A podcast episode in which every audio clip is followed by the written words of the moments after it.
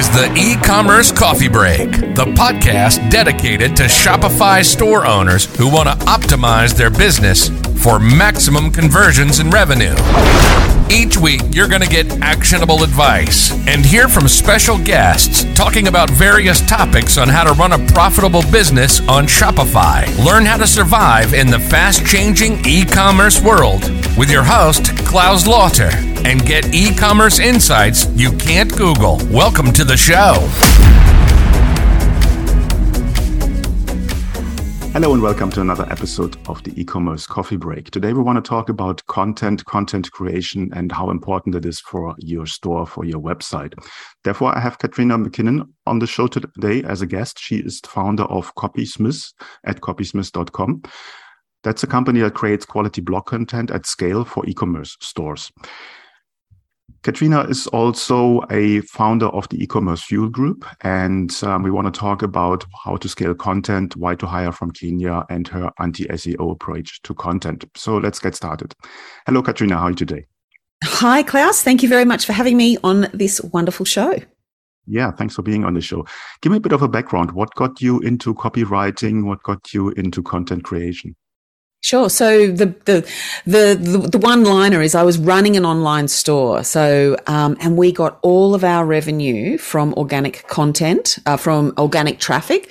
So our whole store, all the revenue we made was purely from the content that we wrote. And so this little house that I'm standing in right now was bought on the basis of all the content that we wrote. And it would just trickle in every month. The revenue would just trickle in and I would tuck it away into the mortgage and it paid off this house. And it was purely content, content driven. So that's okay. how I got started in it. For a lot of store owners or entrepreneurs, business owners, content creation is a bit of a red flag. They see it as a time waster. It's taking yeah. them away from their main focus. Now, you said you were very successful with that. What do you think was the difference? What made the difference there? it was really creative. What we did was creative content. I think that when we, you sort of said in the headline that we're a bit anti SEO, we very much base all of our work on SEO principles, but we don't follow the usual pattern. So what we try to do is we try to create really creative responses to content. So for example, this store that I ran, um, it sold gazebos and gazebos in Australia are those, you know, it's the metal poles with the, the canvas canopy. It's not the, you know, the wooden gazebo. And what we did was we made an article called 101 Ways to Gazebo. And it was literally 101 images of gazebos out in the wild being used in markets and fairs and all these sort of gatherings around the place. And they weren't necessarily our products, but that one article with 100 photos of how to use gazebos, we were able to dominate the main brand keywords in Australia for over eight years with just that one article.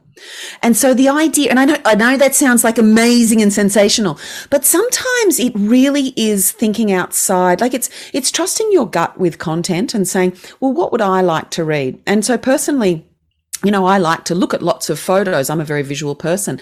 I don't want to read, you know, how to set up a gazebo, how to store a gazebo, how to clean a gazebo.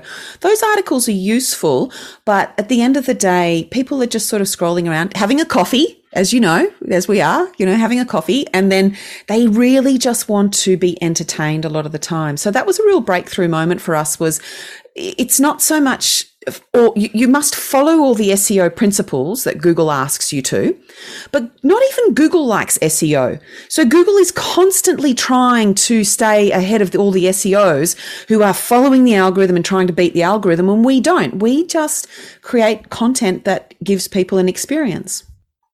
Okay, makes perfect sense. Now, obviously, a lot of tools are available that AI tools that create content on a big scale. Um, quality yeah. is questionable there, and it's all to beat the algorithm. And as you said, people are not necessarily reading; um, they are just scanning text. They're looking for entertainment.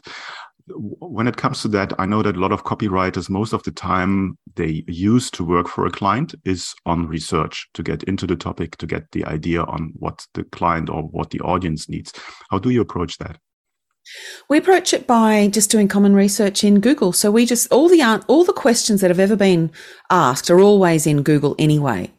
And so we just do our research in Google. We often with our clients, we get our clients to do a screencast. We ask our clients to do a screencast and they just talk through their product. They start on their product page. They just talk through on their product page. What are the features, the benefits? What's the unique value of their product?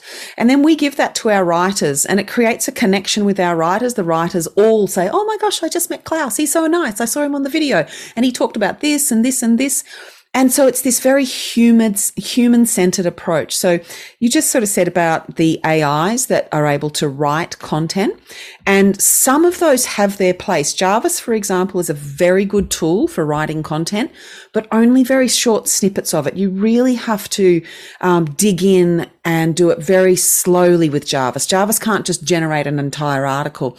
It's very good at um, giving you ideas, but ultimately, I believe it has to be a human centered approach because humans come up with unusual ideas. They come up with new thoughts and unique concepts that Google's never seen. When we do that, that's when all the content takes a leap up in the search engines. Mm-hmm.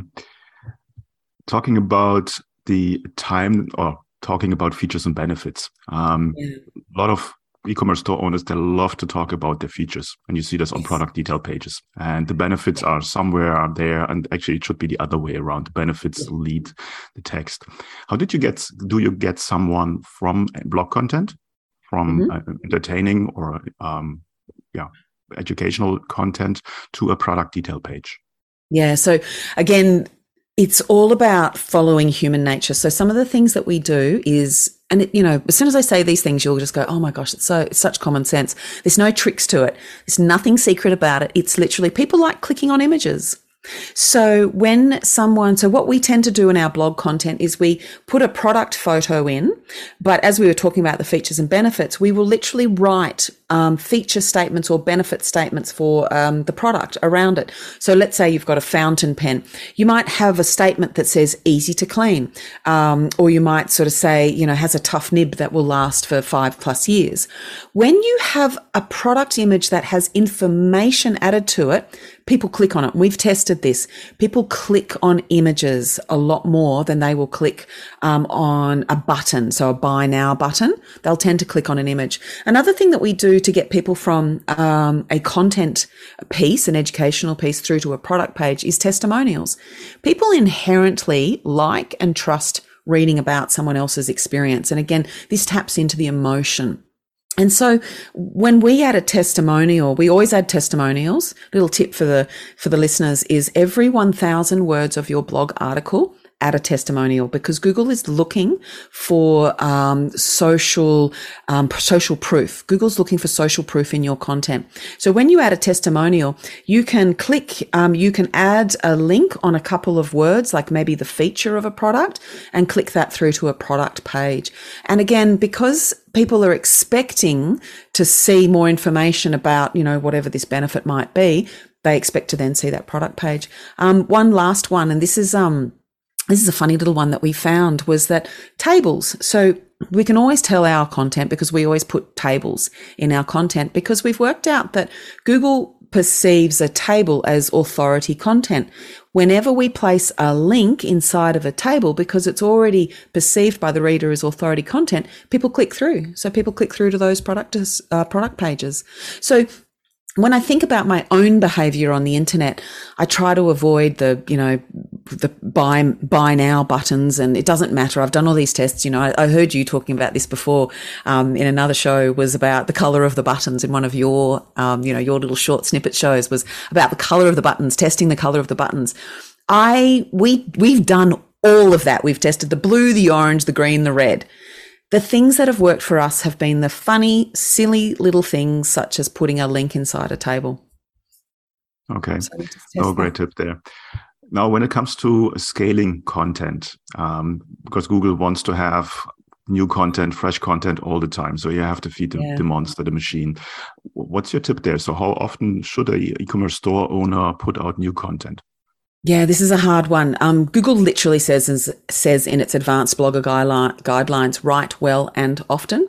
a frequently updated site. Those are the exact words that it says, and we've taken that to heart. So we tend to say if you're a brand, it's ah, Klaus, it's so difficult because it really depends on your budget and where you are in the stage of your store. Larger stores tend to order 50 articles from us and then they will blog twice a week, two to three times a week because they've got that momentum already in their stores. But um, newer stores who are just starting out, you've got to be so careful with your budget. You know, it's like every dollar counts. You have to be a very lean machine when you're starting out. And so we sort of tend to say to people, um, create evergreen content that will live forever, but only maybe publish five or 10 of those. And then just see how Google reacts to your store with that evergreen content. And exactly like you do with your content is you create little snippets from your larger, you know, you do these longer podcasts, but then you have these shorter snippets as well. Google doesn't mind the length of it as long as it's good quality and it's got some value in it. But short content's just as good as because it's evergreen advice. So I suppose it's, you know, I hate that sort of whole depends. But if you're a small store starting out, make some evergreen content about how to use your product and if you're a larger store um, who's been going for a while and you've got a million visits a year, we tend to start doing things that we call fun drunk auntie content, which is more sensational content that tr- attracts a lot more traffic because that then gives you another bump. But once a week, twice a week, once a month is okay, but you have to remember that your competitors have probably got 200 articles that you've got to catch them at some point. Okay. No. How do you and your team at copysmiths.com help your clients? What's the process? How long does it take to to get going?